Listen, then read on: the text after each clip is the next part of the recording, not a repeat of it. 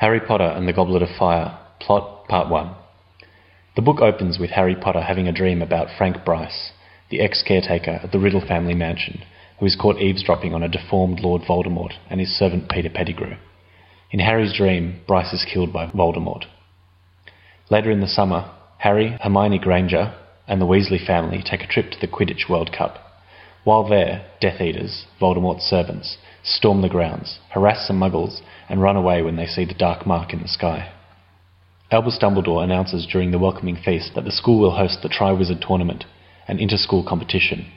One student from each of three magical schools will be chosen by the Goblet of Fire to compete. The other two magical institutions, Beauxbatons Academy and Durmstrang Institute, arrive at Hogwarts two months into the school term. The champions chosen by the Goblet were Fleur Delacour from Beauxbatons Victor Krum from Durmstrang, and Cedric Diggory of Hogwarts. Mysteriously, Harry is also chosen, even though he did not submit his name. Ron Weasley is instantly infuriated, thinking Harry submitted himself, and their friendship suffers.